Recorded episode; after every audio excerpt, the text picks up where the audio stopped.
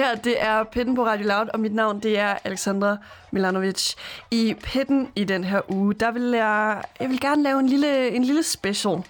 Øh, for lige at, at samle op på øh, alle de fede koncerter, der har været nu under øh, corona, og som øh, jeg har oplevet her i sommerferien. Men den her uge, der vil jeg ikke gøre det alene, og som altid, der har jeg en, altså en awesome, hyggelig gæst med. Og i den her omgang, der er det dig, Isa Naja Buhl. Velkommen ind for i pitten. Jo, mange tak, Alexander. Vanligvis, der sidder vi jo over for hinanden her på øh, kontoret på Vega, men øh, du er jo også vært på dit eget program, Live Feed. Hvis man ikke lige har fået hørt det endnu, Isa Naja Buhl, hvad er det her for et program så? Jamen, uh, live feed er, uh, hvad hedder det, optakten til uh, koncerter og uh, liveoplevelser uh, i hele Danmark. Så uh, jeg sender hver fredag aften og, uh, og snakker med uh, aktuelle turnerende artister uh, om, om deres måde at lave uh, live musik på, og, og hvad vi ligesom kan forvente af deres kommende turné eller lignende. Men uh, så snakker jeg også med, med eksperter, eller hvad man skal kalde det, rundt omkring i landet fra forskellige, for eksempel spillesteder og livebranchen, for ligesom at høre, hvad, hvad rører sig ude på, uh, på den den danske livescene, og, øh, og så øh, samtidig med ligesom at kunne anbefale, hvilke, det, det er også en meget stor del af programmet, anbefale, hvilke live-oplevelser og koncerter ligesom er interessante den, øh, det kommende stykke tid. Ja. Så der er ligesom, øh, hvad skal man sige, en god grund til, at du er her i studiet med mig, fordi du er jo altså en koncert ekspert. Ja, det kan man, øh, det kan man godt kalde det. og, og som du også nævnte, nogle af de komponenter, du bruger i dit program med, at, altså du, du har ligesom nogle, øh, nogle fede vinkler til, hvordan man laver live-koncerter. Men øh, Isa, mm. der er jo nogen, der måske ikke kender dig, dem der ligesom sidder og lytter med. Og øh, en ting, jeg plejer at gøre med mine gæster her i studiet, det er, at jeg lige skal identificere, hvem de er som koncertgænger og fans. Så hvis vi lige starter ved øh, koncertelementet, mm. Isa. Hvem er du som koncertgænger? Ja, det er jo et stort spørgsmål, og også at jeg plejer at stille mine gæster, og det, lige pludselig så kommer man til kors, eller hvad det hedder, så kan man ligesom selv stå og svare på det, så er det faktisk ret svært, men jeg vil, jeg vil gøre et forsøg. Øhm, som koncertgænger, der... Jeg tror, noget af det, jeg lægger øh, meget vægt på, det er ligesom at være 100% til stede til, øh, til, til den ligesom live-oplevelse, jeg er til, og den koncert, jeg er til. Fordi at jeg synes, det er nogle gange ligesom juleaften, eller sådan, hvis man synes, det er fedt, eller det, det gør jeg, øh, at, at det ligesom er sådan en stor begivenhed at være til en koncert. Så, øh, så når jeg er der, så vil jeg gerne ligesom have alt med ved at måske øh, stå, stå forrest øh, og, og få hele oplevelsen, men hvis, hvis det ikke lige sker, så i hvert fald være der 100% til stede og ikke, ikke snakke for meget med dem, jeg er sammen med, fordi at jeg er der for øh, hvad hedder det, musikken og for, øh, for, for oplevelsen. Når det er sagt, så synes jeg også, øh, netop fordi jeg synes, det er så fedt, at jeg, så kan jeg godt lide at gøre en, en aften ud af det, så det er ikke bare at møde op øh, fem minutter før, og så er vi der, men måske lige at sidde hjemme inden og, og høre den øh, kunstner, jeg skal, øh, skal se, øh, og drikke et glas vin eller et eller andet hyggeligt med, med dem, jeg skal ind og se det med, for ligesom, ja, at lave sådan en, øh, og måske også gøre sig lidt, lidt, lidt lidt ekstra lækker. Eller sådan, jeg synes virkelig, det er, det er ligesom en... Der er jo nogen på en scene, man skal imponere, ja, ikke? præcis, nemlig. Man ved jo aldrig, hvad der kan ske, altså.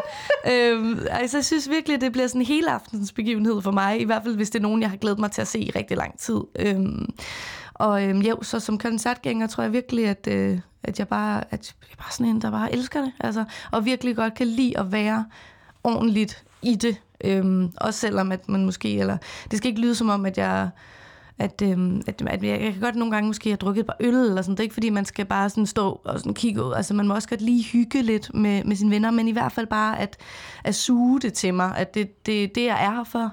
Det er ikke for at beklage, at stå og snakke med, med dem, jeg er der med. Øhm, eller at øh, stå og tage billeder af det eller sådan noget. Men, men ligesom bare være der 100 procent. Og når vi ligesom bliver ved, det, ved øh, dine koncerter, som du har været til, hvilket et genkalder du som dit absolut favoritkoncertmoment? Ja, der er jo mange, men, øh, men der er virkelig et bestemt et, der står meget klart for mig, og det var øh, tilbage i, nu glemmer jeg faktisk lige, hvornår, jeg tror det var i 2014, da jeg var på Roskilde Festival, og... Øh, skulle se, øhm, og der kommer vi også lidt ind på fanskabet, Alexandra, fordi jeg er jo kæmpe, kæmpe, øh, øh, hvad hedder det, Arctic Monkeys fan, og særlig af frontpersonen, øh, hvad hedder det, Alex Turner. Og der skulle jeg altså se øh, den øh, supergruppe, han har, der hedder The Last Shadow Puppets. Øhm, øhm, ja, og øh, hvor, hvor han så er frontperson sammen med ham her, Miles Kane. Og øh, det var på orange scene, og der var ikke rigtig nogen af dem, jeg var med på, på festivalen, som ville med, eller så skulle de se noget andet. Og jeg var bare sådan, jeg skal ikke gå glip af det her. Så jeg købte den største mojito, fordi jeg tænkte, nu, øh, nu skal jeg bare have en fest med mig selv. De der rigtig dyre nogen. Øhm, og så gik jeg øh, ja, forrest i pitten, eller jeg stod i hvert fald øh, ret tæt på scenen, når jeg var inde i pitten, og, øh, og stod der alene.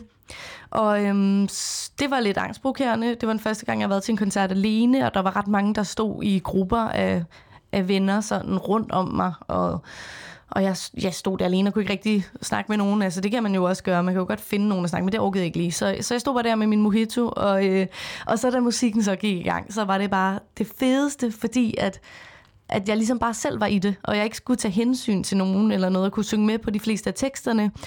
Men det, der så gjorde det helt specielt, og derfor den står rigtig meget ud, det var jo så, at at øh, på et tidspunkt under et nummer, så går Alex Turner ligesom hen i den side, jeg stod. Jeg stod lidt i højre side, og, øh, og så føler jeg i hvert fald, at han ligesom kigger mig dybt i øjnene under et af sine numre. Altså, hvor det ikke bare er sådan, at det lige strejfer mine øjne, men ligesom, øh, hvad hedder det, sådan lige holder ved. At, øh, og der gik bare et sug igennem mig.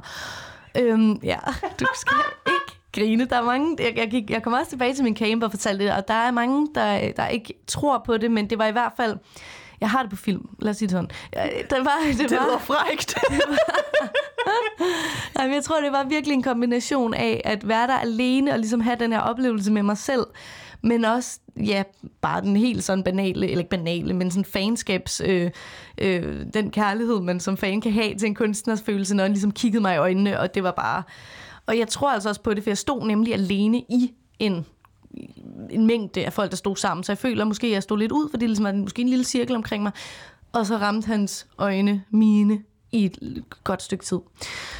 Ja, så det, øh, det, står, det, det står godt nok øh, printet fast ind i min hukommelse, øh, som et af i hvert fald, eller måske det bedste koncertminde, jeg har.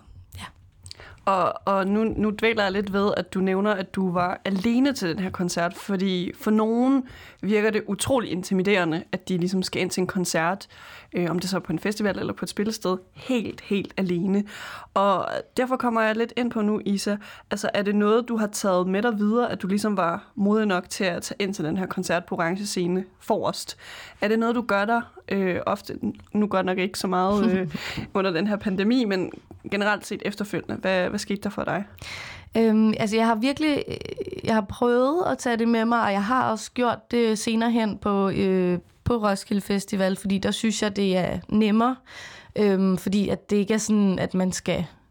Ja, der, der, der går man jo nogle gange også lidt rundt alene og leder efter mad eller et eller andet. Så det er, sådan, det er lidt nemmere at, at, øh, at, at tage modet til sig og gøre det. Jeg har ikke sådan... Øhm, eller jeg prøver virkelig at blive bedre til at, at tage ud til spillestedet alene, hvis der er et eller andet, jeg vil se, som, som øh, jeg ikke kan hive nogen andre med til. Men det er noget, jeg skal blive bedre til, fordi at den oplevelse netop øh, stod så, som noget så, så vildt. Øh, men når det er sagt, så som jeg også nævnte lige før, så synes jeg også, der er noget fedt i at gøre en koncertoplevelse til en social ting, i hvert fald inden, altså lave en hele aftens begivenhed ud af det, øh, og drikke noget vin inden, eller lige snakke om det inden, og, hvad, og, og også efter snakke om, hvad kunne du lide, hvad, hvad kunne jeg lide ved det her. Øhm, så, så det er ligesom to forskellige oplevelser, og jeg kan, kan lide begge dele, men jeg tror, at når, det, når alt kommer til alt, så synes jeg måske det er fedest at dele det med, med nogen. Øhm, og når det så også er sagt, så, så vil man gerne dele det med nogen, der også synes, det er fedt. Ikke? Altså, jeg, jeg, der, jeg synes, det nogle gange kan være enormt anstrengende at hive nogen med, fordi man er sådan, du skal høre det her band, det er for fedt. Og så øh, føler man ligesom hele tiden, man har ansvar for, at den anden også har det fedt. Eller sådan hele tiden sådan, ja, kan hun lide det? Kan han lide det? øhm, så, så det er ligesom en, øh, en balancegang. Men jeg tror, at øh, nu hvor koncerter øh, så småt er, eller de er jo i gang, øh, siden i hvert fald, men men jo mere de begynder at åbne op, så tror jeg i hvert fald, at jeg vil blive bedre til at, at også tage springet og, og, og gøre det alene. Og så måske også, hvis det er en hverdagsaften, så gør det til en, ikke så meget en hele aftens ting, men bare til en, til en øhm, oplevelse sådan for en selv, og bare tage afsted, og så godt være, at man, øh, man skal på arbejde klokken 7 næste dag, men så har man i hvert fald lige været der den time eller de timer, og fået det her øh, sådan for sig selv. Og fået en god oplevelse ud Ja. af det. Lige præcis. Og øh, det udsendelsen her i Pinden i dag, i Senaya, kommer til at handle om, det er jo de her fede koncerter, vi har set under øh, ja, den, den her lidt øh, irriterende pandemi Ja. efterhånden. Lidt små Så, så det kommer ikke til at være, du ved, noget stryger, og det kommer til at være sørgeligt alt det der. Altså, vi skal virkelig fejre Ja, kreativiteten inden for musikbranchen. Også lidt i filmbranchen, hvordan de ligesom øh, Har Merchel. ja, ja. overlappet hinanden. Isa, nu har vi jo snakket om din øh, favoritkoncert på Orange Scene, hvor du stod forrest. ja. Hvad, hvad er ligesom godt fra deres bagkatalog? Altså din favoritsang for dem? Øhm, altså, åh, jeg har jo mange. Jeg synes faktisk, det er svært at vælge en favoritsang, fordi det er virkelig øh, en, øh, en duo, en gruppe, jeg har lyttet til enormt meget. Men hvis vi skal tage et øjeblik fra koncerten, som øh, ud over selvfølgelig vores øh, øjenkontakt, mig og Alex Tenner, så, så, øh, så øh, hvad hedder det, er der det her nummer, der hedder Sweet Dreams TN, øh, som står for Tennessee, Sweet Dreams Tennessee, hvor at øh, når vi også hører det her om lidt, kan du høre, og, øh, og, og dig derude kan høre, ligesom hvor, hvor pumpende og øh, hvad skal man kalde det, stakatisk øh, det, det er på en eller anden måde, men samtidig er øh, The Last Shadow Puppets også kendt for at have øh, det stryger med. Altså det er sådan en god blanding, øh, det bliver meget filmisk. Øh, og i det her nummer, hvor det bare ligesom pumper afsted, så øh, lægger Alex Turner sig ned på scenen og bare banker, øh, altså vrider sig med sin mikrofon, mens han synger, og bare ligesom sådan øh, banker til rytmen med sin hånd nede på scenen, og det var bare... It was hot. Du havde lidt øh, våde trusser efterfølgende. Disclaimer. Det vil jeg ikke udtale mig om, men jeg synes, jeg synes virkelig, øh, for uden at det er et, et godt nummer, så var det også bare øh, enormt flot øh, udført. Så øh, det vil jeg meget gerne høre. det sætter vi på nu. I just sorta always feel sick without you, baby.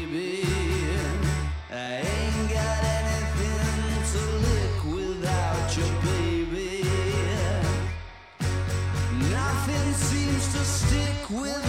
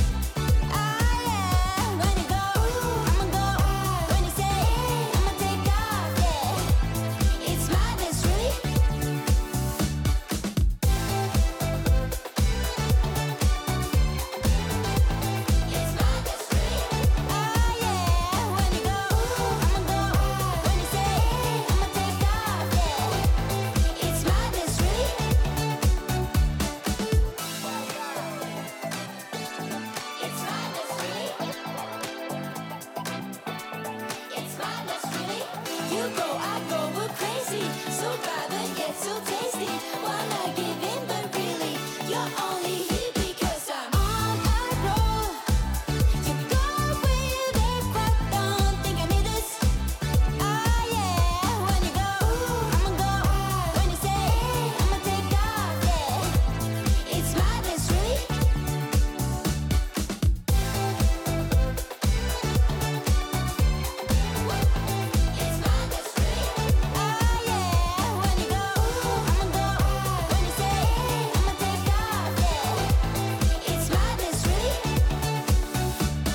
her Hit May med Madness på Radio Louds Pitten.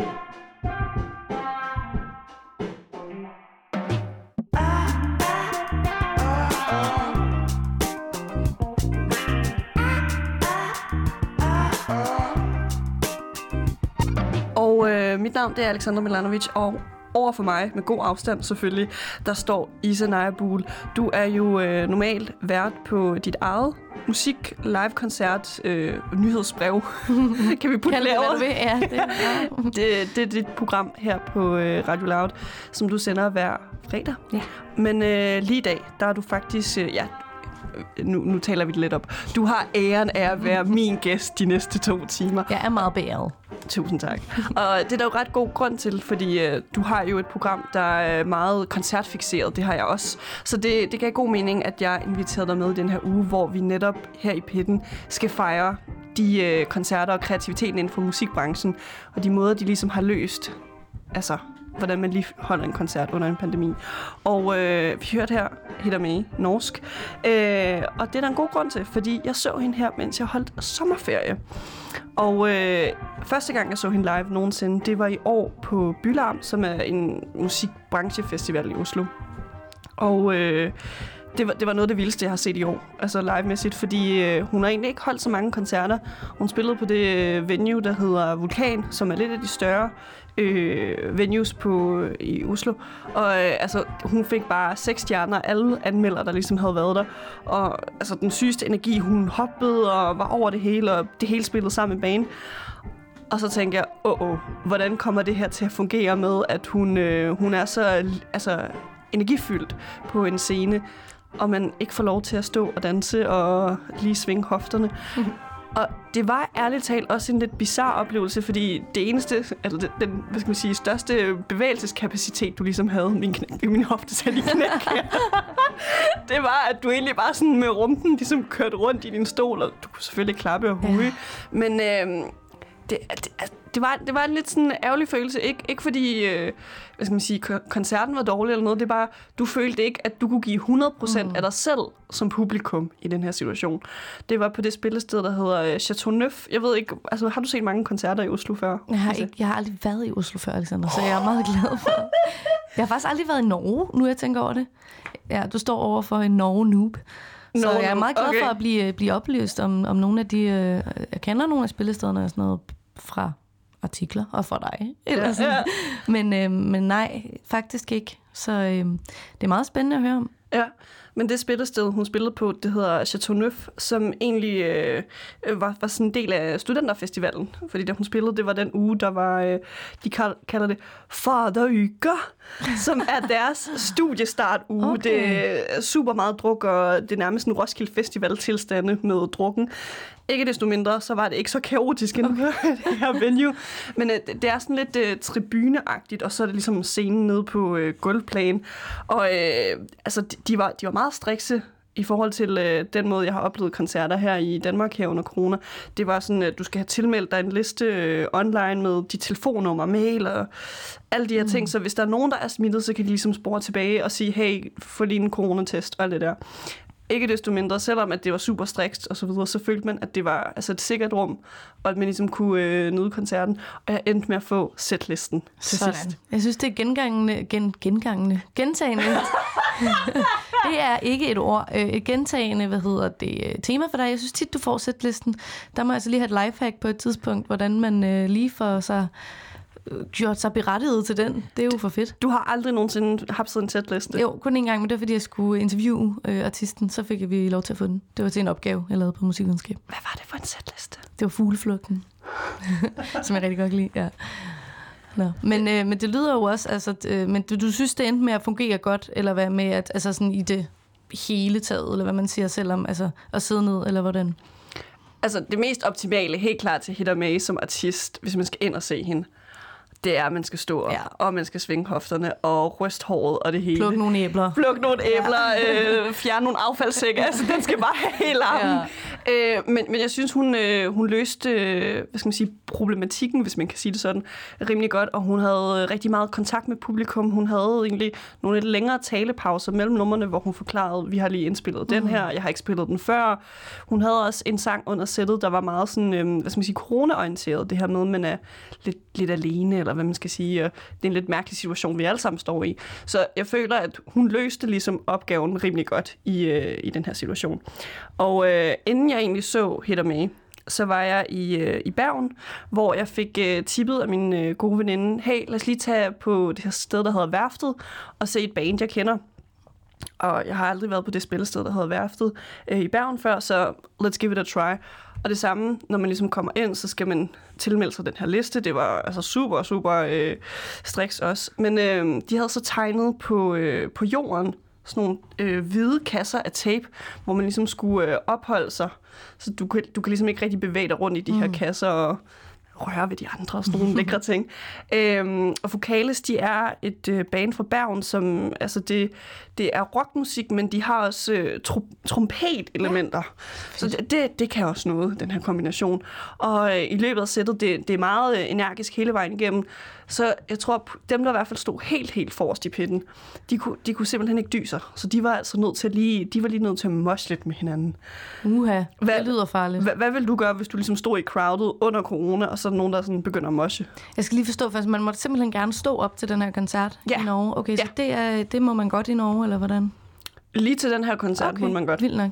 Hvad, hvad jeg vil gøre... Øh, løbe væk. jeg vil sige, der var, der var lige en, øh, en Nick J-reference der. Hvad jeg øh, ja, de siger jo mange kloge ting. Nej, jeg tror, at... Øh, jeg, vil, jeg deltager normalt ikke i, i mosh pits, fordi at det er simpelthen, det kan, det, det er jeg for bange til. Eller sådan, jeg kan ikke lide det. Jeg kan, ikke lide, øh, jeg kan godt lide øh, kontakt med andre mennesker, men jeg kan ikke lide det der med, at man lige skulle få et blåt øje. Så folk er jo normalt søde og respektfulde, men det er jeg bange for. Så jeg vil, jeg vil bare totalt tage skridt væk. Øhm, jeg tror ikke, jeg vil gå, gå politimand på den, eller politi, hvad hedder det, politibetjent på den, så tror jeg, jeg vil se, hvad, hvad spillestedet ligesom gjorde for at stoppe det, eller ikke. Øh, fordi at det er deres øh, opgave. Så jeg tror bare, jeg vil, vil rykke pænt lidt, lidt længere væk fra det, og, øh, og stille mig uden for det. Hvad, hvad gjorde du? Var, du? var du inde i den? Øh, nej, og jeg havde egentlig heller ikke lyst, altså med, med henblik på smittefaren og så videre. Så øh, min veninde og jeg, vi havde strategisk egentlig placeret os bagerst, men da der er altså et lille, øh, hvad skal man sige, setup, eller Venue. ja, venue, de ligesom havde lavet, der, der kunne du egentlig stå bagerst, og egentlig nærmest stadigvæk stå ret op ved scenen så Okay. du, du kunne ligesom se det hele. Så øh, det, det gik ligesom fint. Vi, da den her moshpit ligesom kom i gang, så rykkede vi os lige lidt, lige lidt bagud.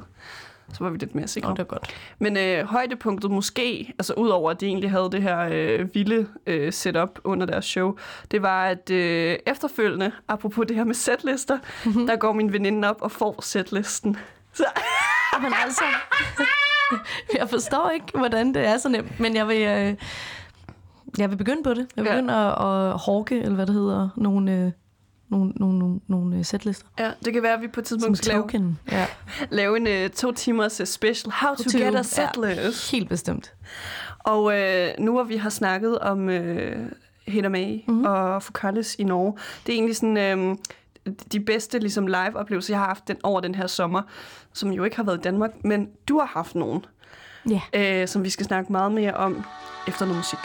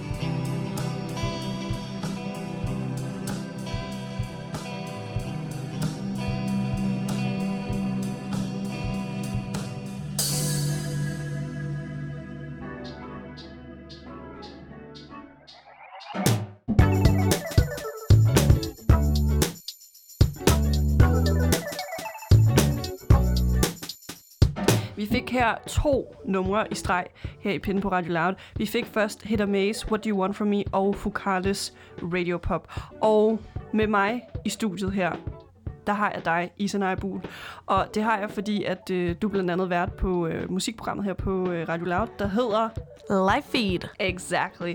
Og hvad kan man sige, du er jo lidt øh, kanalens øh, koncertekspert. Øh, Stop. Stop. Okay, der, vi stopper. Jeg stopper optagelsen. øh, men du er min gæst øh, de næste to timer, hvor vi netop skal diskutere øh, de koncerter, vi blandt andet har set gennem sommer, men også generelt, hvad, hvad har vi ligesom set af gode ting under pandemien her øh, i år. Og jeg har været ind om øh, to koncerter, jeg så i Norge hen over min sommerferie, som var Hitter med i Oslo på Chateau Neuf. Og så har jeg set Focales i øh, Bergen på det spilsted, der hedder Værftet. Men øh, nu sparker jeg lige øh, den her imaginære øh, bold ind, ned i øh, din ende af studiet. For hvad har du set af gode ting i sommerferien? Jeg har været, øh, jeg har været enormt meget et sted, øh, øh, som er øh, Byhaven i Pumpehuset, der jo øh, holder de her sommerkoncerter. Det gør de jo også normalt, hvor det normalt er øh, enormt pakket, og man står øh, tæt op ad hinanden. Og det er det selvfølgelig ikke i år. Der sidder man på nogle bord og bænke. Øh, så det er jo selvfølgelig et andet setup, men der har jeg været ret meget... Øh, så øh, jeg beklager, at det bliver lidt byhaven centreret, men det er simpelthen det, det er tæt på mig. Og, øh, og hvad hedder det? Og det har i hvert fald fungeret ret godt, øh, synes jeg, det her øh, live setup, selvom man skal sidde ned. Og øh, den hvis vi skal starte med den, den fedeste oplevelse, jeg har haft, så synes jeg, at det var øh, rap-stjerneskuddet øh, Sulka, som jeg så her øh, det, fredag den 28. august. Og øh, det var simpelthen... Øh, Ja, det var hendes første sådan rigtige øh, live-koncert. Hun har givet et par øh, livestreams, blandt andet på, øh, på, på Radio Loud. Øhm, Grape Out Loud Sessions. Grape Out Loud Sessions, præcis. Tak, Alex. Men, men det var hendes første øh, møde foran et, øh, et stort øh, publikum. Og det regnede enormt meget, hvilket også gjorde, at øh, mig og min veninde havde en chance for faktisk at få en ret god plads, øh, ret tæt på scenen, fordi at der måske ikke var så mange, der lige øh, orkede at komme ud i regnen, og vi var der i god tid, og Sulka var bare sådan, jeg elsker simpelthen, når, øh, når man kan mærke den person, der står deroppe, virkelig har noget på spil, og virkelig gider det, og virkelig øh, brænder for det, og det synes jeg virkelig, øh, Sulka gjorde godt, også i og med, at det var hendes øh, allerførste rigtige live-koncert, så havde hun bare en enorm ydmyghed over sig, og, øh, og charme, og så rapper hun jo bare for sindssygt, og jeg havde hørt meget øh, hendes album i Poker, hendes debutalbum, meget op til, øh, til koncerten, øh, og, og ja, faktisk lige meget siden det kom ud, og øh, jeg elsker virkelig den stil, som hende og Two Track har, har har lavet på albummet, og jeg synes bare, hun formåede at gøre det sindssygt øh, godt. Og, og, og altså, fordi det er hendes første koncert. Og, så, og det, jeg var meget imponeret, at, det, at hun, hun sad og havde sådan et sindssygt tight flow, og, øh, og det spillede bare. Øhm, så det, det synes jeg klart øh, var en fed koncert. Plus, at, øh, at det var bare hende og en mikrofon, og så øh, ham her, Sten Rock, som DJ, eller hvad man skal sige, der scratchede og satte, sin, satte tracksene på, bagved. Øhm, så det var meget imødekommende og meget sådan... Man følte ligesom, at det bare var en stille og rolig... Øh, man kendte den, eller sådan øh, agtigt. Øhm, men så siger hun så også på et tidspunkt, jeg har taget en skammel med, sådan rimelig nonchalant, og så siger jeg, nu sætter jeg mig ned på den, det er ikke fordi, jeg er doven, men jeg har simpelthen lige fået øh, fjernet min blindtarm her i forgårs eller et eller andet, og det var også bare sådan, okay, sindssygt. At Det er jo for råt. Ja, for råt, at præcis. du kan, du kan Det det. optræde med en koncert lige efter det. Og så øh, satte hun sig ned under nogle af numrene, og stadig var, var altså sindssygt på og i flow. Og så kunne man godt mærke, at det gad hun faktisk ikke rigtigt. Så rejste hun sig op alligevel og ligesom trodsede øh, sin, øh, sin nyligt fjernede blindtarm. Eller sådan. Jeg synes bare, hun var øh, super cool. Og, øh, og det var en sindssygt god koncert. Men øh, lige for at hurtigt etablere altså det her øh, setup for publikum, når man ligesom tager til Byhaven mm. øh, ved Pumpehuset og ser de her koncerter. Hvis man ikke har været der før, hvordan er setupet nu med øh, corona? Setupet er, at der er plads til øh, max 250 meter. Øh, så man, der står ligesom en ved indgangen, som, øh, som øh, lige tæller på sådan en lille klikker. Øh, så de ligesom har styr på, hvor mange der kommer ind, og så er der noget håndsprit. Og så øh, er der ligesom, hvad, hvad pokker hedder det, sådan en rigtig god gammeldags øh, bord og bænk, der står i en, i en gård, i en lejlighed eller en have. Altså, du ved, sådan en, hvor, der, hvor det er en, et bord, hvor der er tilknyttet to bænke. Hedder det noget? Jeg ved det ikke. Bordbænkesæt. Bordbænkesæt, præcis. Ja. Og så er der rigtig mange af de her bordbænkesæt, hvor der ligesom er plads til øh, cirka seks mennesker. Og der må man også godt sidde med, med fremme, eller nogen, man ikke kender, øh, tror jeg i hvert fald, fordi det er ligesom det, er det der er er plads til. Så, øh, og så skal man jo selvfølgelig være siddende, men det er ligesom de her bordbænkesæt, der er, peger op mod øh, scenen, så man ligesom kan sidde sådan over skrevs på bænken, hvis jeg skal være helt konkret, konkret og stadig kigge øh, derop, uden man ligesom sidder og ånder hinanden i hovedet. Øhm, og så er der jo, øh, der er ikke sådan forfærdelig mange bordbænke op, op ved scenen, så man skal nemlig være der i ret god tid, øh, har jeg i hvert fald erfaret. Nogle gange, hvor jeg er kommet lige inden koncertstart, så er jeg endt helt nede i, i, i bagerst, hvor man altså ikke kan se noget, men stadig kan høre Monkey class nærmest. Præcis. Øhm, og så, øh, ja, så øh, har jeg også blevet før, at der er nogen, der sidder, altså, der ligesom sidder på huk på asfalten. Altså sådan, så det er, at man sidder ned, og folk er meget respektfulde, og... Øh, og, øhm, og så der også, da det regnede, var der parasoller, og det var bare øh, sygt hyggeligt, hvilket det gjorde øh, til, til Sulkas koncert, som jeg sagde. Så det, det synes jeg egentlig også kunne noget, fordi så er man også stadig dækket og bliver ikke våd. Ja, det er sådan det. Så udover øh, Sulka, som nærmest var lidt et, den her lidt øh, sommerferie-koncert forelskelse for dig i Sanaya, Ja. så øh, har du også set to artister i, øh, i Byhaven, som du egentlig ikke havde noget forhold til, men som du endte med at blive fan af efter deres koncerter. Hvem, hvem var den første? Øhm, det, var, det var samme aften, hvor der spillede to artister, øh, og den ene, øh, den første, der gik på, hedder Faber. Øhm, hun øh, havde, havde et band med, og, og var ligesom frontperson, og øhm, sang og spillede, og så guitar en gang imellem. Og, og jeg ved ikke, det gik op for mig, da jeg sad til, til, til både Sulka og, og, og koncerten her med Faber, at jeg, jeg åbenbart virkelig godt kan lide artister, som, som er charmerende og, og, og sig selv. Eller sådan, det, kan, det, det havde jeg ikke lige tænkt over før, fordi jeg synes, Faber også udstrålede lidt den samme energi som Sulka, den her sådan lidt øh, ikke en undskyldning for sig selv, men sådan, jeg, jeg owner den her scene, men jeg er sådan, altså, hun er ikke bange for lige at, at, at, at grine og sige sådan der, hey, øh, jeg skal lige have en tone, eller hvad. Bare, bare sådan ret, ret sød, og, men stadig sej. Wow. Gode adjektiver, du bruger her, Isa. Men, øh, men, men hun var bare enormt... Øh, hun sang bare virkelig godt, og, og hvis jeg skulle sammenligne det med noget, øh, så lød det sådan en lille smule, hendes, hendes tekster i hvert fald, havde en lille smule, kan tænke over det, sådan den der lidt øh, leg med hverdagsord, og, øh, og det synes jeg... Metafor og sådan. Præcis. Uden at det blev alt for kringlet, hvilket det nogle gange til min smag godt kan blive meget sådan pakket ind i metaforer. Det synes jeg bare virkelig, hun balancerede godt, og så sang hun bare røven ud af bukserne. Og, øhm, og så var det bare sådan en blanding af, nogle gange var der enormt meget autotune på, på stemmen, den der måde, hvor det, altså, hvor man, hvor det er meningen, man skal høre der, at der er autotunet. Men også nogle gange helt nede på, på jorden, ak- akustisk-agtigt. Så det synes jeg var rigtig fedt. Og så bagefter gik øh, ham her Bish Bush på. Øhm, Fantastisk artistnavn. Ja, præcis. Det ligger sygt godt i munden, som er, er en, der hedder Søren, der også har været med i den gruppe, der hedder Franske Piger, øh, som er en del af øh, det svendborgensiske, hvad hedder det, pladselskab Vildnesplader.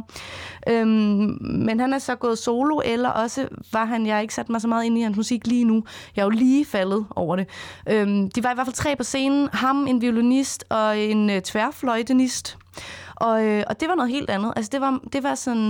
Det var stadig dansksproget, og ligesom Faber øh, også var, men, men mere sådan eksperimenterende med mm, tranceagtigt, at man sad lidt sådan og bare hvad hedder det, svømmet hen i det, hvor at Faber blev man lidt mere vågen, som sad og, og groovede lidt fra sin øh, bænk, og, øh, og med, med Bisbush kunne man ligesom drømme sig væk til de her øh, flotte melodier. Der var det meget melodierne, jeg synes var, øh, og teksterne var også øh, sindssygt flotte.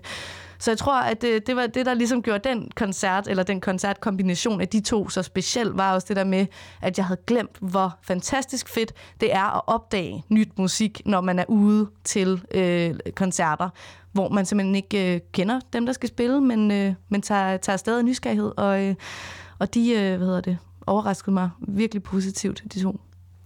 Og når du ligesom øh, sammenhængen ligesom kigger på de øh, tre koncerter, vi nu øh, snakker om fra din sommerferie, som er Sulka, Faber og Bishbush, du sad jo ned til dem. Altså, hvad gav det dig overordnet set, at du så de her koncerter, mens du sad ned? Jeg tror, at øhm, altså det giver jo på en eller anden måde et, et større fokus, fordi at noget sådan helt lavpraktisk basalt er, at man ikke får ondt i benene. Hvilket man jo nogle gange godt faktisk kan. Altså det, det giver jo faktisk noget helt andet at sidde ned. Man, man, sådan, man har det lidt mere komfortabelt i sin krop måske. Det havde jeg i hvert fald. Og, og, og blikket rettet mod scenen, det har man også normalt, når man står op. Men, men der er ligesom ikke den der sådan sådan lidt mere, øh, ja, det, man er i hvert fald bare lidt mere grounded, ikke? Og, sådan, øh, og det synes jeg var utrolig fedt. Noget, der sådan øhm, undrede mig lidt, det var, at jeg sad virkelig meget rocket med, for det kan man godt. Altså, man kan jo godt stoledanse, som vi snakkede om. Ja, med, med hitter med i øh, Oslo. Ja, altså, man lavede, lavede sådan Ja, røvdans røv. Præcis.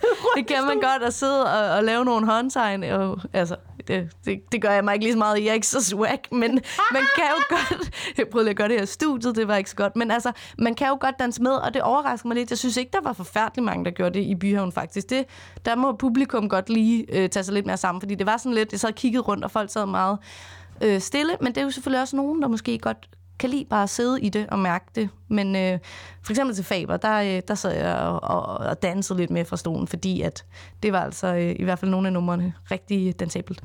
Så ja, altså siddende koncerter kan klart noget, men hold nu op, hvor jeg også savner at stå øh, tæt op af fremmede mennesker og lugte til en anden persons sved og, øh, og bare hoppe og danse og skrige derudaf. Men øh, det er jo bare så dejligt, at vi i hvert fald får øh, en del af koncertlivet i gang igen på den her måde. Absolut. Isa, nu har vi snakket nok om øh, vores favoritter, øh, fra- favoritkoncerter fra sommerferien hver især. Du har været inde på Sulka og Bispus, som du har set i Byhaven ved Pumpehuset. Og jeg tænker, at vi hører to numre i streg, og øh, jeg har en lidt feeling, at vi, vi nok kommer til at høre et Sulka-nummer. Hvad, hvad skal det være for et? Jamen, det er korrekt. Jeg vil rigtig gerne høre et, øh, et Sulka-nummer, og jeg synes jo meget passende, at vi skal tage øh, hendes øh, nummer fra, øh, fra hendes øh, debutalbum i Poker, øh, Sommerregn, fordi det stod simpelthen ned i stridestrømme til koncerten, men det passede bare på en eller anden måde ret perfekt, især da hun øh, rappede øh, nummeret Sommerregn, fordi det var sommer, og det regnede. Så The perfect combination. præcis. Så har vi øh, Bispus og Faber tilbage. Hvilken mm. en af de to skal vi udvælge her, Isa? Den er svær, fordi det er jo øh, begge to gode artister, men jeg tror, at jeg går med, øh, med, med Fabers øh, bjerge i brand, fordi det var et kanon godt nummer. Altså. Kan du huske, da de optrådte med det nummer? Altså, var der noget, en speciel følelse, du fik under koncerten? Øhm, jeg tror ikke rigtigt, at jeg kan huske det, fordi at jeg har mere lyttet til hendes musik efterfølgende. Det er ligesom, når man går til en koncert og ikke kender det, så kan man måske ikke i starten lige skille numrene så meget ad fra hinanden. Øhm, men jeg kan huske, at det, det blev lagt op til, at det måske var et, var et hit, og det havde jeg også hørt det ko- altså sådan en gang inden. Øhm, så, så nej, jeg, jeg kan ikke sådan decideret huske min følelse. Øh, jeg kan bare huske, at der ligesom blev sådan en, sådan en stemning fra publikum, der var sådan, ja, nu er det det her, vi skal høre, så folk blev sådan lidt mere på under, under det nummer. Når vi har hørt øh, Sulkas Sommerregn og Fabers Bjerge i brand, der skal vi tale om virtuelle øh, livestreaming-koncerter, vi har set, Isa. Så vi smider lige de her to numre på, og så er vi tilbage med meget mere koncertsnak. Spytter efter solen, har det uset Mine idoler ser mig som en trussel Jeg ser mig sjældent, ser mig om Fuck at være formel, når du først ser dig sådan så er der tandtæller i din flaskebånd Hva? Skyld i din liv, så er sjæle Så hvad mener du? Jeg snakker bare med store armbevægelser? Så pil de tænder ud og knogen på mig. Sæt din stol på plads og læg dit telefonnummer under byen under ud. Som er god gået død. Udspekuleret, irriteret af din ånde nød. Kom og sid, vi skal have til alting der skvulper. Pizza, hash, penge, aske og guld. Hold det blik låst til vejen, så du ikke kan se det kan ikke få online, det er helt ud for rækkevidde. Pisse trætte teorierne om hvad det kunne blive. Synd at sige, bølge bare synker skib Tror de begynder at forstå, at de gik over streg Nu hvor jeg spytter det så overlegen Men permanent fuck dig, finger som i kontakt de tror de vinder spillet sådan, jeg lader børnene lege. Jeg fletter hovedet på de hårde drenge Kald det for en storm, hvad jeg kalder det for sommerregn jeg er ikke din so, jeg er ikke en praktikant. Var der blod på tand, ved det ikke, det smagte sådan Her er min retfærdighedssand som et fremmed land. Du tager fejl af mig, mand, snakker som om du kan blande dig. Konservativ punker bremser punkter Som om de bremser en unge, der starter på bunden Og både har det i hovedet og har det i munden. Virker bedst, når det gør ondt, endnu en test, de spiller dum. Hold nu kæft, sæt et punktum. Og så for at brænde bordene med Forsøg at fange et eller andet ubrugeligt rygte Fortalt mig utryggeligt, jeg burde flygte herfra Men jeg har det så trygt, der er ikke en ryg, du ikke har. Tænk du, hvorfor tror de nu det? De kunne lide det shit, jeg spyttede før det lød af succes. Må tilbage, har et kald på i dag. Nå, nå, okay, det er det du kalder et pladeselskab. Ikke regn med det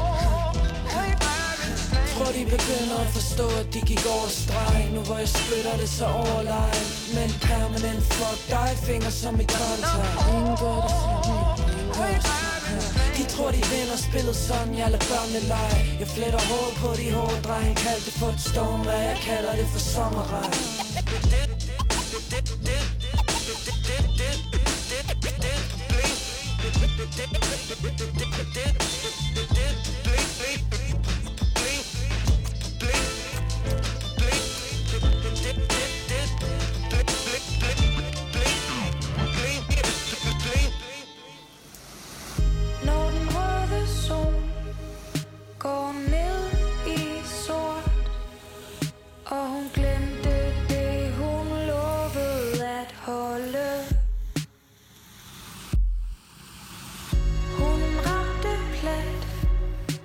ansigtet skæv Hun så det som det var med det samme Hun sværmer om frygten men holder fast i lykken.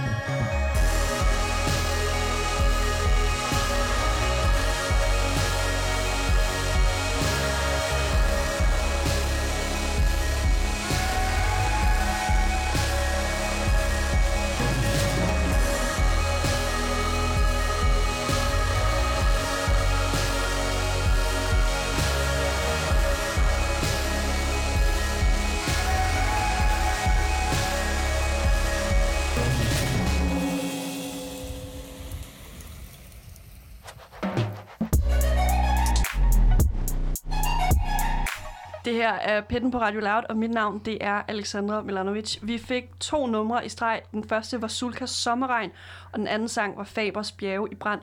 Og med mig i studiet, der har jeg en, øh, en famøs Radio Loud-gæst med mig. det er dig, Isa Naja Buhl. Endnu en gang velkommen ind for i Pitten. Jo, mange tak, Alexandra. det pitten omhandler om i den her uge, det er øh, de bedste... Ja, jeg, jeg hader virkelig at bruge øh, udtryk corona-koncert, fordi jeg ved ikke, jeg forbinder det med, at det er super isoleret, og der er ikke nogen mennesker og sådan nogle ting. Men vi har jo her til sommer fået lov til øh, siddende live-koncerter, som egentlig har fungeret fint. Der var nogle koncerter, hvor man, jeg oplevede i hvert fald en, hvor man måtte stå op. Der kom en lille moshpit ud af det. Men ellers siddende koncerter, afstand og alle de der sprit, masser af sprit i Ja. koppen, på hænderne, over det hele. Men nu skal vi faktisk til at tale om virtuelle koncerter, fordi det er egentlig noget, der er altså, nærmest eksponentielt vokset, da corona kom ud, og tours ligesom blev nedlagt. Hvad skal artister så gøre? Jamen, der internet, og sådan kan den ligesom komme ud mm. med deres musik. Jeg tænker, at vi starter over ved dig, Isa, fordi Ja. ja. du har både set noget på, øh, på Instagram, hvor det har været meget øh, lo-fi, meget casual, til øh, coronakoncerter.dk, hvor øh, og også Brody Sessions, hvor det har været lidt mere, hvad skal man sige, øh, der har været lidt mere krudt i øh, gearet, mere æstetisk flot osv. Men hvad har du set på Instagram, hvis vi lige skal starte mm, i den ene ja, ende af spektrummet? Præcis. Jamen altså, øh, det er jo, det er jo, det er jo fuldkommen rigtigt, det du siger med, at det er bare eks, et, et, åh, et ord, jeg ikke har lært at udtale nu. Jeg har mine få ikke? Hvad sagde du? Eksponentiel? Eksponentielt. Præcis, tak Alex. Jeg har, jeg har det ord og et Jeg andet, haft, som jeg... jeg har haft matematik på B-niveau, det må man kunne. Det ord og et andet ord, det kan, har jeg aldrig lært udtale. Men tak, de er jo virkelig øh, vokset, ja præcis, fra, øh, der, kom, der er ikke nogen koncerter mere. Vi laver noget på internettet, og det er virkelig noget, jeg beskæftigede mig meget med i mit program, fordi at jeg netop har skulle anbefale en masse koncerter, og når der ikke er rigtige koncerter, så må man jo anbefale live-koncerter. Og øhm, som du netop siger, så... Øh, så det jeg i hvert fald så, det var jo, at det startede meget på Instagram. At, øh, at øh, artister fandt ud af, at det er en nem måde, vi kan stille vores, øh, eller mit, øh, hvad hedder det, øh, iPhone op, mit, min iPhone op, min telefon op, og, og, og optage øh, en, en koncert hjemme fra stuen. Og øhm, der så jeg, øh, jeg tror den første sådan livestreamet koncert under øh, corona, jeg så, det var med James Blake, fordi at jeg er øh, James Blake-fan. Og, øh, og da han ligesom annoncerede der, der var jeg bare sådan, ja, endelig noget live-musik-agtigt. Øhm, og øhm, det, det, altså, det er det, som Instagram-formatet kan, der hvor de bare ligesom siger, nu starter jeg en, en livestream på Instagram, det er jo, at man får et mere personligt indblik hos øh, artisten. Og øh, for eksempel James Blake sad ved sit klaver i sin stue, og, øh, og så kunne man ligesom se, okay, her bor han. Øh, og sad sådan lidt ubarberet og, øh, i sin øh, t-shirt, skørt eller andet, og, og var slet ikke så mystisk, som man plejer at være på en scene, så det tog også lidt af den der sådan, altså man, selvom det var bag en skærm, så var man ligesom på en eller anden måde tættere på artisten, så det synes jeg jo, det, det er jo mega fedt, hvis det er det, man, øh, man søger. Dog vil jeg sige, at øh, jeg blev hurtigt ret træt af det der Instagram-format, fordi at det bare ikke øh, kan hamle op med noget god lyd og nogle gode øh, ja, altså inputs, at, at, at lyden og outputs, at det, at det et, et iPhone, øh, en iPhone-mikrofon giver bare ikke den bedste lyd. Så det er noget andet, man skal man skulle øh, lede efter, hvis man øh, ja, så, så Instagram-koncerter. Men apropos det her med livestreaming-spektrummet, vi lige, lige nu øh, Ja. opstillet, hvor i den ene ende, altså meget simpelt setup med James Blake, med, Ja. Altså bare telefon. Der har jo også været nogle artister, for eksempel Kwame Liv, Ja. da hun lavede sin livestreaming-turné Ja. på Instagram Live, der havde hun egentlig knækket koden med, at hun kunne sætte nogle ekstra ledninger mm. til, bum, bum, bum. Så når du sad med dine høretelefoner og så hendes livestream, så lød det som om, altså det var, det var god kval, det var, der Ja. var teknik indover. Præcis, den så jeg nemlig også øh, noget af, men jeg tror, at det som, øh, uden at jeg skulle gøre mig helt klog på, hvad hun gjorde, så tror jeg, at det Kvarme Liv gjorde, var, at, øh, at hun sad i sit, øh, det ved jeg, hun sad i sit studie, jeg snakkede faktisk også med hende i mit, øh, i, i mit program, øh, eller sit øvelokalstudie, sammen med, med en øh, pianist, hun havde med sig, og så tror jeg simpelthen, hun har gjort det, at hun har sat øh, sin mikrofon til en forstærker i studiet. Så det stadig var øh, altså lyden fra rummet, vi fik. Det var ikke en direkte indgang i telefonen, men det var alligevel en forstærket lyd med noget rumklang på. Og det gjorde det jo, det er lige steppet op for James Blake, som sidder kun på sit klaver og med sin egen stemme. Så er det ligesom der i Liv tænker, eller hvem end der, jeg tænker det hende, har, øh, at, at sådan, vi kan i hvert fald gøre lyden lidt lækre ved at, øh, og det er jo også, hvad der er muligt. Vi skal, jeg skal ikke sidde her og, og, og sige, hvad der er, og, godt og dårligt, øh, men, men men øh, der er jo bare nogle ting, der, der giver i hvert fald en, øh, en, en større live-følelse. Og det synes jeg i hvert fald, Kvarme Livs øh, koncert gjorde mere. Øhm, og hun synger også bare som drøm. Det gør James Blake også. Altså, de er jo begge to super skønne. Men, øhm, men sådan selve formatet, det, det øh, blev der udviklet på. I hvert fald i Danmark så man jo så hurtigt coronakoncerter.dk lavede, øh, startet af en bassist, øh, Matthieu, Matthieu, wow, Matheus Bæk. Øhm, og det var, øh, det var super fedt. Altså han inviterede jo artister hjem til sin egen lejlighed, og her der var det ligesom igennem et PA-anlæg, som hedder, eller en mixer, jeg er ikke helt styr på det. Så, øh, så det ligesom var øh, den lyd i mikrofonen direkte, der blev sendt ud øh, og, øhm, og man kunne også se det på en, altså en computer, det er jo det der med Instagram, det er jo sådan en lille bitte skærm. Så det var i hvert fald større øh, hvad hedder det, og bedre format, og også noget lys. Og det synes jeg gjorde rigtig meget, at der ligesom kom lidt, nemlig blev kalet lidt for æstetikken, eller hvad man skal sige, for koncert. Der kom noget stemning ind. Nemlig, altså så kunne man i hvert fald føle lidt mere, at man var et sted med, med, med varme, blinkende lygter, som, man, som der ofte er til, til en rigtig koncert. Så det synes jeg øh, fungerede rigtig godt. Der så jeg øh, den koncert med Lydmor øh, fra ende til anden, sammen med øh, mine øh, venner i øh, det kollektiv, hvor min kæreste bor, og vi havde også sat det til nogle gode højtalere, og det er jo, øh, det er jo faktisk noget af det, der gør det til en en bedre oplevelse, synes jeg. Og så havde vi knappet en øl op, så man ligesom følte og sad der sammen. Følte ligesom, nu er vi til koncert, øhm, om end det er bag en skærm.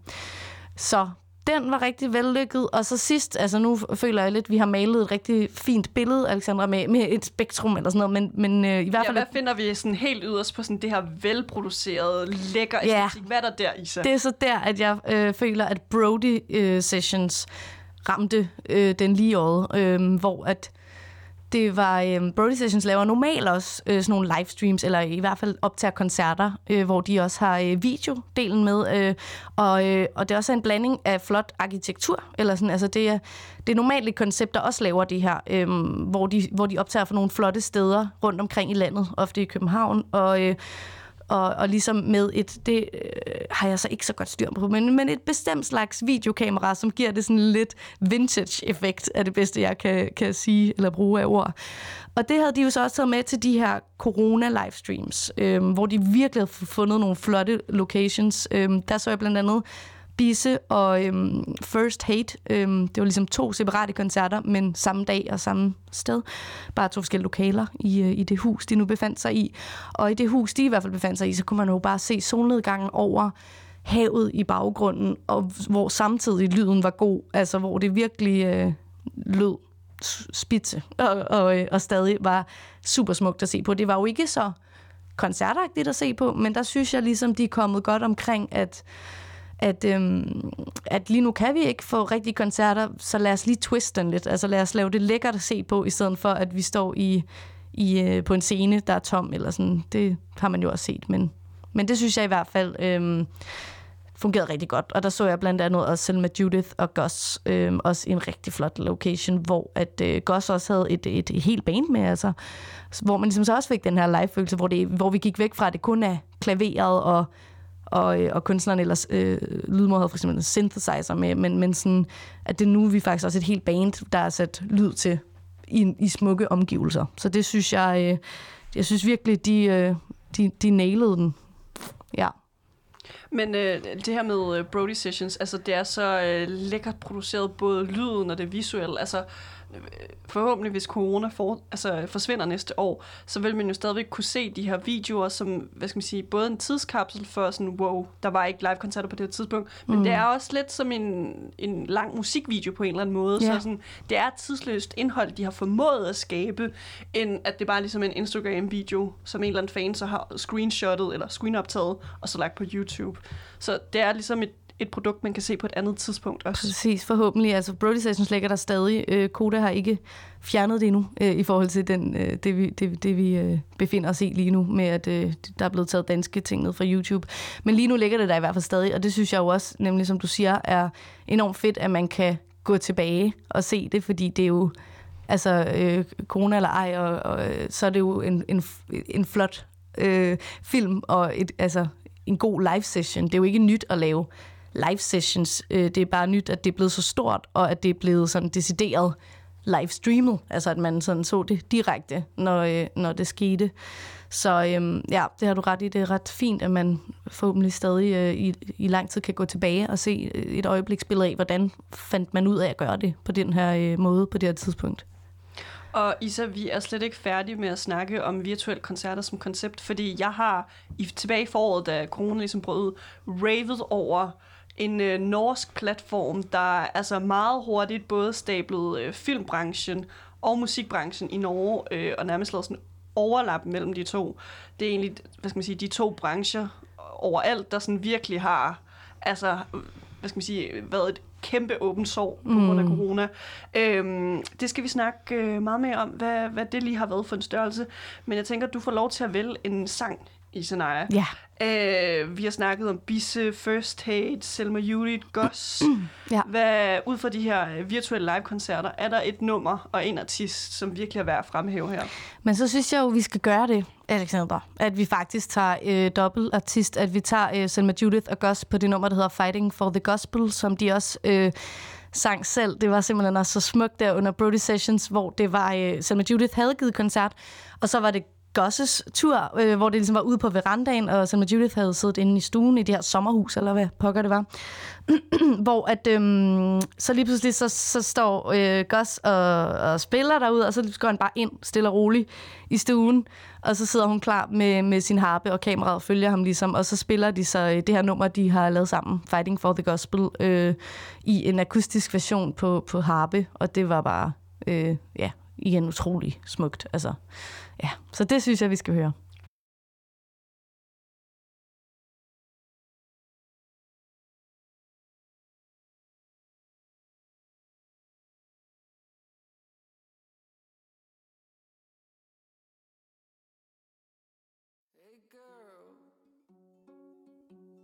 Where'd you suddenly go? Where's that shiny ray of light I used to know? Hey girl, tell me where you've been in those three and a half years where you weren't you.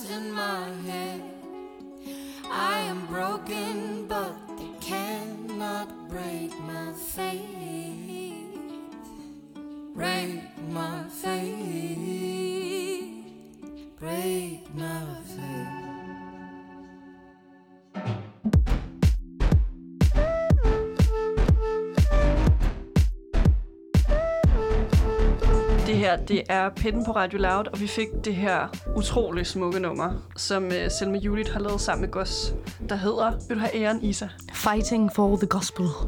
Skal jeg sige sådan, ja. Og man tænker måske, uh, Isa Nejbul, du er... Uh, jo, altså, du har et band, men uh, du, er ikke, uh, du er ikke herinde, fordi at du skal promovere dit band. Nej, Ikke i dag, desværre. Nej. Du er her, fordi at øh, du er, hvad skal man sige, Radio Louds, en af Radio Louds koncerteksperter. Du har jo programmet Live Feed, som du sender hver uge. Men i dag joiner du mig her i pitten, fordi vi skal snakke om de bedste fysiske live-koncerter, vi har set hen over sommeren. Hvad, hvad skal man sige, status quo er lige nu for koncerter. Mm. Og så også lidt om øh, virtuelle koncerter, som vi har set under corona, som virkelig er værd at... Øh, hvad skal man sige, gossipe om, eller Ja, ja. diskutere. Ja. Vi har lige vendt øh, dine favorit virtuelle koncerter. Der har vi været forbi øh, James Blake. Blake? James Flake. En blanding. En blanding mellem Blake og James Blake. Øh, James Blake, der havde det her utrolig simple set, setup Mhm. mm. med Instagram Live. Vi var forbi nogle øh, corona-koncerter på DK-koncerter. Og så til sidst vores begge tos favorit, kan man, kan man godt nemt sige, Brody Sessions. Ja. Øh, nærmest alle deres artister, der har været igennem Brody Sessions, de er jo fantastiske. Og det hele ligger ligesom på YouTube, så man kan gense det stadigvæk, på trods af Google Koda-fighten. Mm. Men øh, som lovet, jeg vil gerne highlighte norske livestreaming-koncerter, og man tænker nok sådan, jeg plejer kun at lytte til dansk musik, altså hvad, hvad er det, de der nordmænd kan? Hvorfor, hvorfor raver du over dem, Alexandra? Det, er- det er et spørgsmål, får jeg tit. Men øh, jeg faldt over, altså lige, lige da, hvad skal man sige, hele verden lukkede ned under lockdown, øh, jeg, jeg kunne i hvert fald huske, særligt i Danmark, at alle artister var bare sådan, fuck, min turné er helt aflyst, mm. hvad gør jeg? Der blev egentlig ikke gjort så meget i starten, i hvert fald i april, der var der det husker du måske også, Isanaya. Der var nærmest ikke noget. Men i Norge, der mm. gik de bare helt amok. Altså både artister, der bare øh, livestreamede på Twitch og lavede små øh, sets. Men så kom der noget frem, der jeg vil sige nærmest revolutionerede den måde, man kunne lave livestreaming-koncerter på. Det er en øh, kultur-livestreamingsplatform, der hedder vialive.nu øh, som lavede noget, der hedder Et helt andet steds øh, som egentlig var sådan en musikfestival, digital musikfestival, de lavede. Og det var fra den 9. til 13. april, og de artister, man kunne finde, det var blandt andet Sigrid, Girl in Red, Aurora og en masse andre store øh, norske artister. Og Isa, mm. det har vi diskuteret lidt før. Hvad, hvad husker du fra vores diskussion om det? Uh, har vi diskuteret lige frem? Vi har skændtes over ja, det. ja. Nej, men jeg kan, jeg, jeg kan da huske, at jeg var inde, jeg har været meget inde og kigge på V Live, når jeg skulle anbefale, hvad hedder det, koncerter, har også anbefalet en del, øh, men har dog aldrig fået taget mig sammen til at se nogen. Øhm, jeg kan ikke rigtig huske, hvad vi diskuterede, Alex. Hvad diskuterede vi? Vi diskuterede det helt geniale, at de mergede filmindustrien Det er rigtigt, yes. med musikindustrien. Og Nemlig. hvis man lige umiddelbart tænker sådan, "Nå, hvordan kan de ligesom spille sammen? Det, der ligesom skete til øh, et helt andet sted, det var, at de tog en artist, og så parrede de dem med en filminstruktør. Det kunne være kortfilm eller fuldlængde film, men i hvert fald en filminstruktør. Og så satte sat de ligesom øh, et helt produktionshold, altså både lydteknikere, producer, folk, der er ansvarlige for setdesign, alt det her det hele var ligesom i spil, og folk fik faktisk løn for deres arbejde. Mm. Så folk var ikke hjemme og bare ligge og græde, fordi corona var kommet. Øh, og noget, jeg rigtig gerne vil highlighte, det er, at de har været sygt kreative til at bruge de her øh, kulturinstitutioner, der, har, der lå tomme i april, fordi folk ikke måtte benytte den. Corona. Øh, og så den måde, de ligesom har staged det hele. Så nogle af de her livestreaming-koncerter, de blev taget i et take, og det er jo for vildt, at de har kunnet det. Øh, og jeg har faktisk en video, du skal reagere på, Ja. Isanaya. Fordi på nuværende tidspunkt, også du kan lytte, hvis du har lyst til det, de fleste af de her koncerter fra, eller faktisk alle fra den her festival, vi snakker om nu, de er blevet taget ned på grund af managements og labels, der ikke, give, mm. ikke vil give rettigheder til indholdet. Men jeg har på min telefon optaget det Okay. alligevel. Så øh, jeg håber ikke, at der er nogen, der vil komme efter mig. Jeg har ikke publiceret nogen steder. Men Isanaya, du skal faktisk til at reagere på et af de sejeste livestreaming-koncerter, de lavede. Det er Girl in Red. Okay. Og lige for at male det her scenarie, hvor øh, det, det her livestreaming-koncert finder sted, det er en forladt bro i Oslo. Så der kommer ikke nogen biler, ikke noget som helst. I forgrunden ser man øh, Girl Red, Marie. Lige i mellemgrunden, der er hendes band, hendes trommeslager, guitarist, bassist. Og så lidt i baggrunden, man ser ligesom, øh, som vi også snakkede om i nogle andre koncerter, solen ligesom gik ned så langsomt. Men der er en bil, og allerede da jeg ser den her bil, jeg har læst film og medievidenskab. Ja. så jeg tænkte, den der bil kommer nok i spil på et eller andet tidspunkt. Der, kom, der kommer nok ild i den eller et eller andet. Og min sanden hen mod slutningen af sættet, der altså, brød der også brand i den her bil. Okay. Men øh, det er egentlig der i slutningen af sættet, vi ligesom skal se nu, og så Ja. skal du egentlig reagere lidt på det, og så fortælle, hvad der sker. Er du det, klar til det? Ja, det kan du tro. Okay, Isa, du har øh, telefonen i dine øh, hænder Yes. nu. Er du, er du klar til at trykke play, og så reagere på, hvad der sker i videoen? Ja. Det, jeg, jeg kan sige lige nu, der har jeg ikke trykket play, men der er en stor flamme på skærmen. Nu trykker jeg play. Øhm, ja, okay. Der står hun simpelthen, Girl in Red, med, øh, med en form for øh, øh pistol. Nej, ikke pistol, dårlig ord. Maskingevær, kanon, der bare spyr to meter lange øh, flammer ud. Altså flammekaster, hedder det det? øh, og hun har en sort hue på, og så står hendes band bagved og spiller guitar og rocker med. Nu, øh, nu er der en, der tager sin guitar af. Wow, der er mange flammer. Okay, nu slukker den. Sindssygt. Nej, den kommer igen. Der er mere ild. der er mere ild. øhm, og den bagved, de står skulle lige og drikker en øh, tår øl og, og hygger sig lidt med det. Øhm, nu, kan, nu kan man til at gå ud af den, Alex. Det er fint. Ja. Men øh, altså sådan en type Vi livestream kan lige køre her imens, ja. Har du, har du set sådan en type før? Nej, den faktisk ikke. Altså, øh, flammekaster øh, livestreamen har ikke lige været... Øh, nej, det er meget imponeret. Hold nu op. Altså, shit. Hvordan, altså spillede der musik? Nu har jeg jo uden lyd. Spillede der musik, mens det her skete? Det, det var akkurat i slutningen af sættet, så de var ligesom i gang med at spille outroen. Ja. Og så smed hun ligesom sin guitar, tog den her flammekaster op, Ja. og så stod hun ligesom og blæste flammer op i luften. Det ser helt vildt ud. Og så er der en kæmpe stor røgsky i baggrunden, skal man også lige huske at sige. Altså, jeg tænker, det må være Bilen. Ja, eller øh, en røgmaskine. Øhm, og der er også lidt filmet sådan oppefra, altså som om de har en drone eller helikopter, eller... Øh, jamen, hun bliver ved, altså. hun ser vildt badass ud. Øh, og nu, nu kan jeg se, at de begynder at spille igen bandet. De laver sådan headbangs og ligesom sådan... Øh, svært at forklare. Øh, de danser, ja. Hun bliver bare ved. Altså, der er bare flammer hele tiden. Det, det øh, ja, ej, jeg gad, det, er, det er lidt fjollet at se uden lyd. Det, altså sådan, det er virkelig sjovt, fordi det er bare sådan... Altså, det ligner jo bare, at de står i stillhed, mens der bare spyr ild øh, ud over det hele, eller op i luften i hvert fald. Øhm, Men øh, de, de livestreaming-koncerter, de havde til den her digitale musikfestival, du betalte ligesom en billet, eller også købte du full festival pass, så at sige, og så kunne du tilgå de mm. her øh, livestreaming-koncerter, som var live. Men Isa, nu, øh, nu fik du ikke prøvet det, men ville det være noget, du faktisk vil give øh, penge for? Altså sådan øh, virkelig fremtiden? lækkert produceret musikfestival pass til noget, altså digitale koncerter? Uh, ja, den synes jeg er lidt svær, fordi at mit øh, generelle, eller mit, hvad hedder det, umiddelbare svar vil være ja. Altså, fordi at hvis de, øh, dem der laver det, laver et øh, produkt, altså generelt skal, skal musikere jo have penge for det, de laver, øh, synes jeg. Eller det er jo også, det er en gråzone.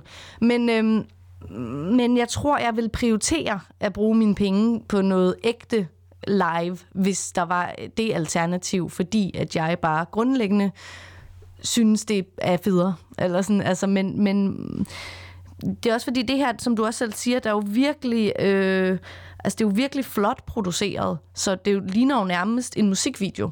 Og så får jeg sådan lidt musikvideo-vibes, som man jo ofte kan gå ind og se på, på YouTube, eller sådan, så synes jeg måske, at det der live-element går af, selvom det sker lige der foran en, bare i Oslo, eller øh, Norge et sted, eller et andet sted i Danmark.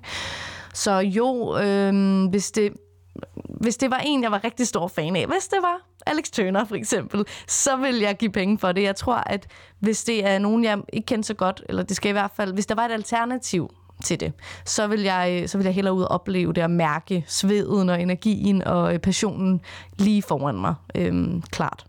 Så, så for at opsummere, altså nu med corona, øh, især lidt i starten af pandemien, hvor altså, vi kunne ikke engang komme ud for døren nærmest, det her var et ret godt alternativ til ingen koncerter så. Helt vildt. Altså, det er jo bare så imponerende og flot, at, at musikere og, og mennesker i musikbranchen og så videre har på kort tid kunne stable ting som for eksempel øh, via live øh, og coronakoncerter og Brody Session på benene. Altså, det er jo mm, er jeg meget imponeret over, og øh, ja, har været et virkelig godt alternativ til bare at få en eller anden form for musik, der sker lige nu, og ikke er øh, at trykke play på noget, der ligesom er statisk øh, indspillet før.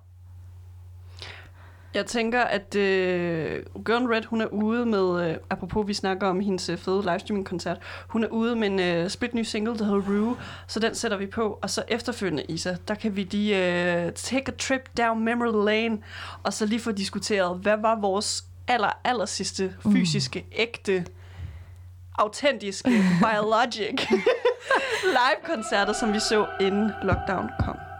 I remember you couldn't stop crying. You found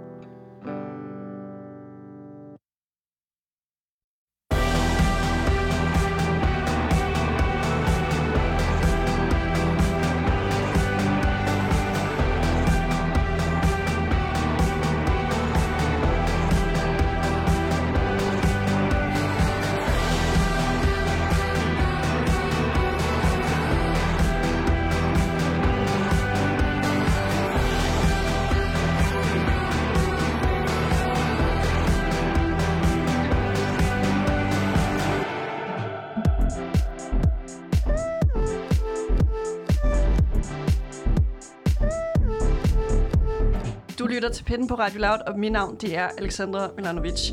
Jeg er ikke alene i studiet den her uge. Overfor mig står den ikoniske Isanaya Buhl. Endnu en gang, velkommen ind for i Pitten. Tak, Alexander. Jeg synes, der bliver ved med øh, for hver gang, du introducerer mig, at komme nye superlativer på mig. Nu er det ikoniske. Jeg øh, altså, bliver meget glad. Det er nogle gode ord, du putter på mig. Så længe det ikke er et problem for dig, så Det er det ikke. jeg bare. Det er perfekt. Isa, der er en grund til, at du er her i studiet med mig, og det er, at vi snakker om de bedste live-koncerter, vi har oplevet gennem sommerferien. Men øh, nu skal vi egentlig lidt, øh, altså på den anden side, før pandemien brød ud. Præ-corona. Præ-corona, altså dengang vi ikke engang, eller vi vidste godt, hvad corona var, men vi tog det ikke alvorligt. Nej. Lad os bare sige det, som det er. Ja. Vi tog det ikke alvorligt. Øh, den aller sidste koncert, du har været til, mm. jeg tænker måske, at den står der lidt nært, fordi at det var jo inden det hele ligesom lukkede ned, og vi ved jo ikke, på nuværende tidspunkt ikke, hvor lang tid der går, før vi sådan kan moshe mm-hmm. og svede og slikke hinanden i hovedet til øh, koncerter igen. Men hvad var din aller sidste koncert, Isa? Altså, jeg har to, der står klart. Øh, vil du have den aller, aller sidste, eller den næst sidste? Aller, aller, aller sidste. Okay, fordi det er jo en ret sjov historie, synes jeg selv. Det var jo netop faktisk øh, den dag, den øh, 11. marts, hvor at øh, Mette Frederiksen holdt øh, det skældsættende, eller hvad man skal kalde det, pressemøde, hvor at, øh, at, at hun simpelthen øh, lukkede Danmark ned. Altså der, det var der, hvor folk var ude og hårde toiletpapir, hvor der gik øh, panikstemning i, øh, i Danmark. Og der, øh, der sidder jeg i, øh, i, øh, hvad hedder det, i mit øvelokal med mit øh, band, og, og vi indspiller nogle øh, vokaler til, til den EP, vi skulle udgive. Øhm, og øhm, hvad hedder det, og er ligesom inde i det, og jeg havde faktisk ikke engang opfattet, at der var et pressemøde. Der var rigtig mange, der åbenbart var sådan, hvorfor har du ikke set det? Jeg anede det ikke. Jeg var et andet sted, og, og sidder der og er ligesom ja, i gang med det, så jeg... Øh, jeg indser ikke, hvad der sker, øh, men øh, har så aftalt med min veninde, som også er i mit øh, i bandet her, øh, Gloom, at vi skal hen og se min øh, vores fælles gode ven Johan spille på Rust, øh, når vi ligesom er færdige med at indspille vokaler. Så øh, det er jo bare totalt klar på. Vi er ved at være færdige, så tager jeg ligesom min telefon frem, og så er der bare sådan, vi har en gruppechat med vores venner, hvor der bare er sådan, hvad gør vi? Tager vi afsted? Og min kæreste ringede, og det er sådan lidt, lidt panikstemning, og jeg er sådan, hvad, hvad fanden sker der? Øh, undskyld mit sprog. Og så ringer jeg så til, øh, til min kæreste, og bliver ligesom opdateret på sådan, what, der har været pressemøde, det hele lukker ned. Øhm, Øhm, og er sådan, skal vi tage afsted? Fordi lige nu må vi altså ikke være mere samlet end, og jeg kan ikke huske tallet, kan du huske det? 210? Jeg kan ikke huske, hvor, hvor, hvor højt vi startede med, hvor få vi måtte være sammen. Det var i hvert fald ikke, ikke sådan fuld kapacitet Nej, præcis, det er det. Øhm, så vi havde lidt nogle moralske, øh, hvad hedder det, øh, hvad hedder det? Overvejelser, Ja, tak. Det var præcis det var overvejelser om, om det var forsvarligt at tage til røst. Men samtidig var vi også sådan... Øhm, det, det, det virkede til, at det først var fra i morgen, eller sådan, fordi vi kommer i hvert fald ud på Ruste. Øh, mit øvelokal, eller, eller Glooms øvelokal, ligger ret tæt på, så, så mig og min veninde der, vi endte med at tage derhen og sige, okay, vi tager den derfra. Og vi kommer derhen og spørger ligesom i indgangen, sådan, hvad har I hørt pressemødet? Har- Lukker I stadig folk ind? Og de var sådan, ja, ja, vi venter til i morgen, eller når der er noget nyt. Det var også kun blevet anbefalet, det er det, der var. Lige der, der var det kun blevet anbefalet spillesteder. Det var der, det var i sådan en øh, hvad hedder det, problematisk øh, gråzone, hvor at, at regeringen bare anbefalede, at de skulle lukke. Så vi tænkte, okay, vi skal ind og støtte vores gode ven, og var inde til det her øh, band, øh, som han spiller keys i, der hedder Trouble Is, og øh, som er sådan rigtig rock, øh, rigtig øh, blueset rock. Øh, Manderock! Manderock, ja. Og det, øh, det er rigtig dygtigt.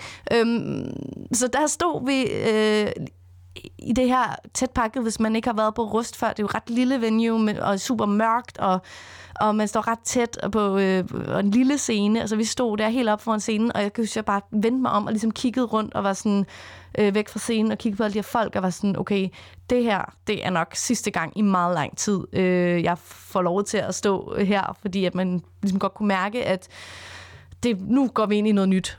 The, the world has changed. Øhm, så det var en enormt specielt. Og så endte vi med, da det var færdigt, lige at gå ud øh, på en øh, bodega og drikke nogle øl. Og der sad vi ligesom mig og mine venner og skålede og var sådan, okay, det her det er simpelthen øh, ikke gravøl, men sådan en tak for nu, lige i, i, hvad hedder det, i lang tid, fordi at det her, det får vi nok ikke lov til øh, længere. Så det var egentlig meget, øh, en meget sådan øh, vild oplevelse, at det, den sidste aften, den aften, hvor at det hele brød løs, øh, der, der var jeg inde og se en koncert. Øh, ja, så det var øh, at, lige, at lige skåle en sidste gang for, for live-musikken.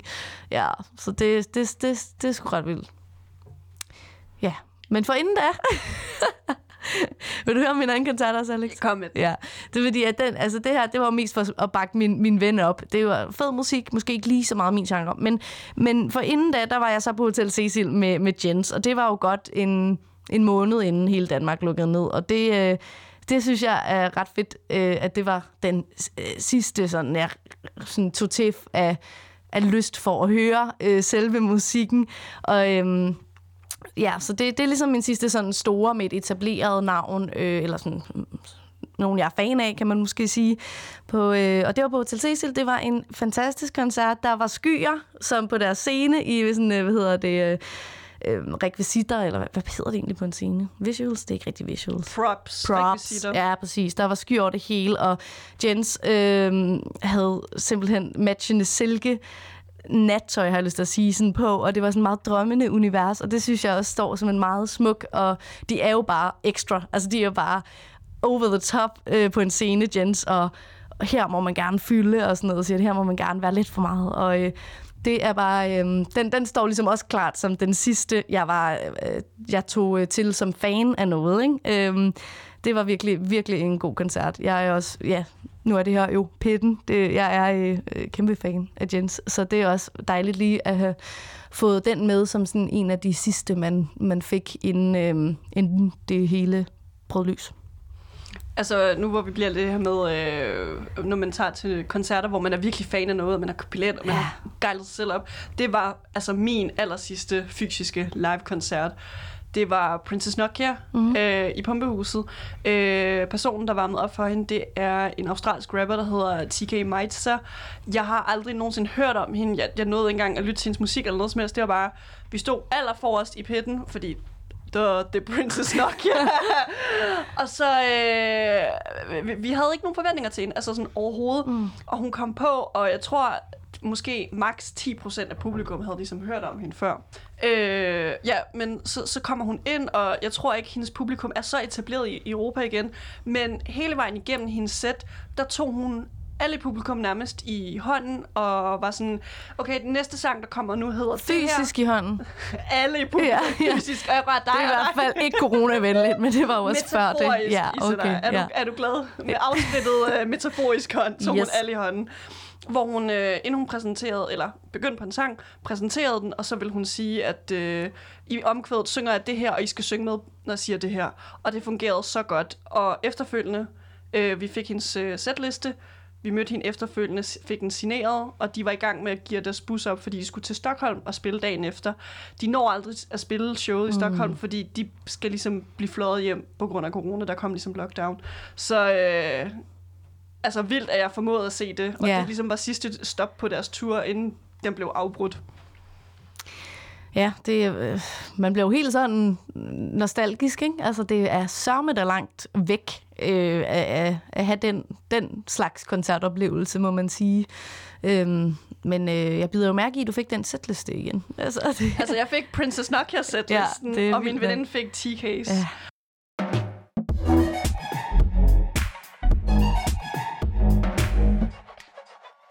Isa, vi er faktisk nået til øh, vejs ende nu her i pinden i den her uge. Allerede? Ja, desværre. Næste uge her i Pitten, der bliver det en øh, uhørt festival special, hvor øh, jeg skal snakke lidt, snakke lidt med den her øh, upcoming gigant Greta. Du har interviewet Ja. hende, så man kan høre... Hun er skøn. Hun er skøn. Hun er tysk. Mm. Endnu skøn. Ja. Øh, som man også kan høre i øh, dit program live feed, hvis lyst til det. Men så er der også den her upcoming rapgruppe fra Aarhus, som jeg glæder mig sygt meget til at snakke med. De hedder Honey 22. 22. Jeg tænker hele tiden 2020. 2020. det her år skal bare slutte Ja. snart. 122. Og øh, inden øh, du får lov til at sige de famøse ord og lave outroen i programmet, Isa, så øh, det sidste nummer, vi kommer til at spille, jeg tænker TK, Sand Vinder. Mm. Så øh, en af hendes seneste singler fra hendes nye EP, Last Year Was Weird, Vol 2. Og nu, Isa, der skal du få lov til at lave øh, outroen. Mine gæster plejer at sige, øh, vi ses i pitten næste gang, eller i næste uge. Så jeg ved ikke, om du har lyst til at spice det op, eller... Okay, så, så må jeg selv vælge? Ja, du, du, øh, K, han råbte. øh, jeg har haft Phoebe Bridgers til at sige det på dansk, selvom hun er amerikansk, så Okay. you, you. Alex, jeg synes, det er, øh, hvad hedder det, en lille smule svært at skulle stå og være lige så fed på kommando som for eksempel K eller Phoebe Bridgers. Men øh, jeg vil gøre mit bedste, og så tror jeg bare, at jeg vil skrue min bedste radiostemme på, og så vil jeg sige tak for i dag, skønne lytter. Vi ses igen i pitten i næste uge.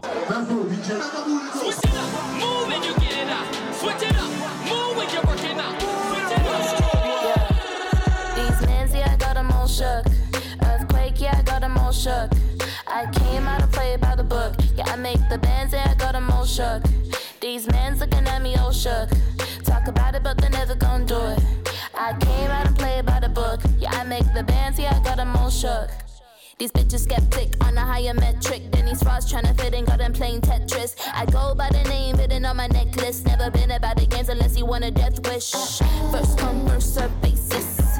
Two up, G niggas trying to get in my fraction like Jackson. Putting into bed with a napkin. Platinum plaques coming dreams like a Malcolm. Big ass rims going forward in a Falcon. Came into the biz, said I wouldn't, boy, I did. Man, I made the city pop. Now I am the study quiz. These mans, yeah, I got them all shook.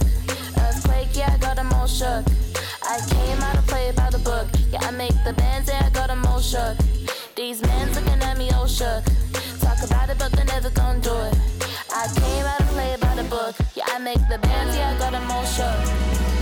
Got a drip lock, fit is looking pish posh. I be in my bag, I don't dance around TikTok. Gold on my wings like I'm Huckleberry Finn. Blown like a bubble popping all up in the wind. Flow paraffin, hoes like I'm Ferg. House in the burbs, I tip the bird, I tip the words. Snug with the guns. Peter Papa question couldn't get me on a run like. Mm, part of me don't really care. Pardon those in my DMs, I be looking in my ear. Intuition with a vision, see my future really clear. I'm strapped in a seat, boom boom, and I'm there. I swerve.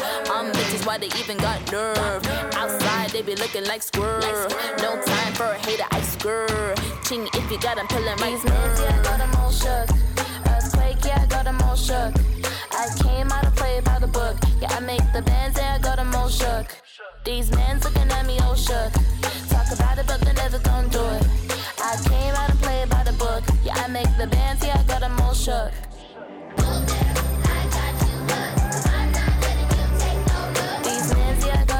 shook. These meds, yeah, I got them all shook.